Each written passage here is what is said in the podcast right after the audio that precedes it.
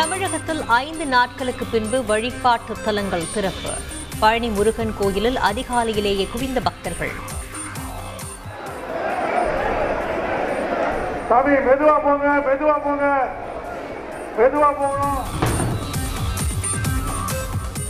டெல்லியில் வாய்ப்பு மறுக்கப்பட்ட அலங்கார ஊர்தி. சென்னை குடியரசு தின விழாவில் இடம்பெறும். தமிழகம் முழுவதும் காட்சிப்படுத்தப்படும் என்று முதலமைச்சர் ஸ்டாலின் அறிவிப்பு.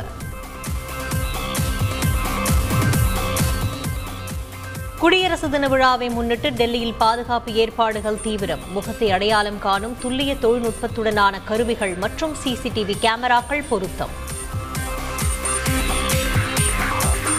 மயிலாடுதுறை உள்ளிட்ட இடங்களில் புதிய அரசு கட்டிடங்கள் இன்று திறப்பு. சென்னையில் இருந்து காணொலி காட்சி வாயிலாக துவக்கி வைக்கிறார் முதலமைச்சர் ஸ்டாலின்.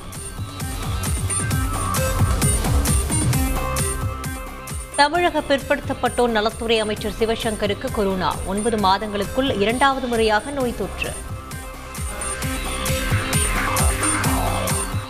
தமிழகத்தில் மேலும் இருபத்தி மூன்றாயிரத்து எண்ணூற்று எண்பத்தி எட்டு பேருக்கு கொரோனா பாதிப்பு. ஒரே நாளில் இருபத்தி ஒன்பது பேர் கொரோனா தொற்றால் உயிரிழப்பு என்றும் சுகாதாரத்துறை தகவல்.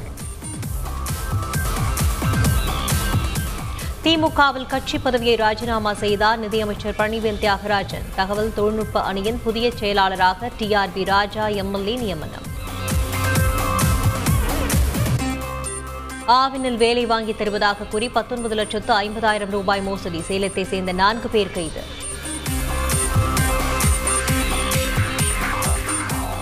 மும்பையில் ஐஎன்எஸ் ரன்வீர் கப்பலில் வெடி விபத்து. மூன்று வீரர்கள் உயிரிழப்பு. விபத்து குறித்து விசாரணை நடத்த கடற்படை உத்தரவு.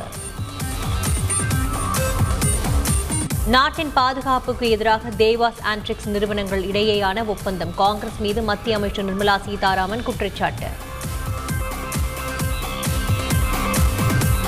பஞ்சாப் முதலமைச்சர் சரண்ஜித் சிங்கின் மருமகன் வீட்டில் ஆறு கோடி ரூபாய் பறிமுதல். மணல் குவாரி மற்றும் கருப்பு பண புகாரை தொடர்ந்து அமலாக்கத்துறையினர் அதிரடி. அபுதாபி ட்ரோன் தாக்குதலில் உயிரிழந்த இரண்டு பேர் உடல்களை இந்தியா கொண்டுவர நடவடிக்கை. இந்திய தூதரகம் தகவல்.